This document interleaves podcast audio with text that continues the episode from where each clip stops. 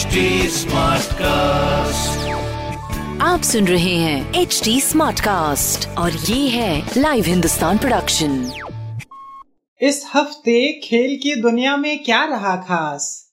किसने लपका कैच या किसने जीता मैच क्रिकेट फुटबॉल हॉकी और टेनिस की खबरों के अलावा भी होगा बहुत कुछ। मेरे पॉडकास्ट खेल खेल में।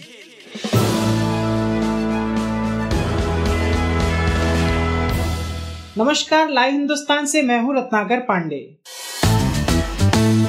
एशियाई फुटबॉल परिसंघ ने घोषणा की है कि उत्तर कोरिया 2022 वर्ल्ड कप क्वालिफिकेशन से हट गया है। फुटबॉल वर्ल्ड कप का आयोजन कतर में नवंबर और दिसंबर के बीच 2022 में होना है। दिल्ली में पहलवान सागर धनखड़ की हत्या के मामले में फरार चल रहे मुख्य आरोपी पहलवान सुशील कुमार की मुश्किलें और बढ़ गई हैं। दिल्ली पुलिस के आग्रह पर अदालत ने सुशील कुमार समेत नौ लोगों के खिलाफ गैर जमानती वारंट जारी किया है भारतीय रेसलर ऋतु फोगाट को शनिवार को एम एमएमए चैंपियनशिप में पहली हार का सामना करना पड़ा रितु फोगाट को नजदीकी मुकाबले में वियतनामी अमेरिकी फाइटर बी एन बुएन ने हराया। राफेल नडाल ने इटालियन ओपन टेनिस टूर्नामेंट के क्वार्टर फाइनल में जगह बना ली है। नडाल ने 22 साल के डेनिस शापोलो के खिलाफ शानदार वापसी की। उन्होंने तीन छः छः चार, सात छः से जीत दर्ज की।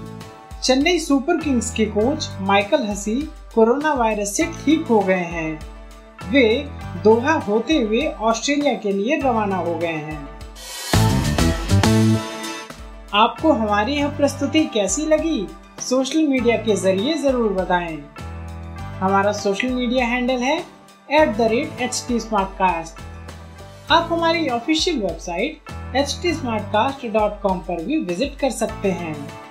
आज के लिए बस इतना ही। मुझे यानी रत्नाकर को दीजिए इजाज़त। नमस्कार।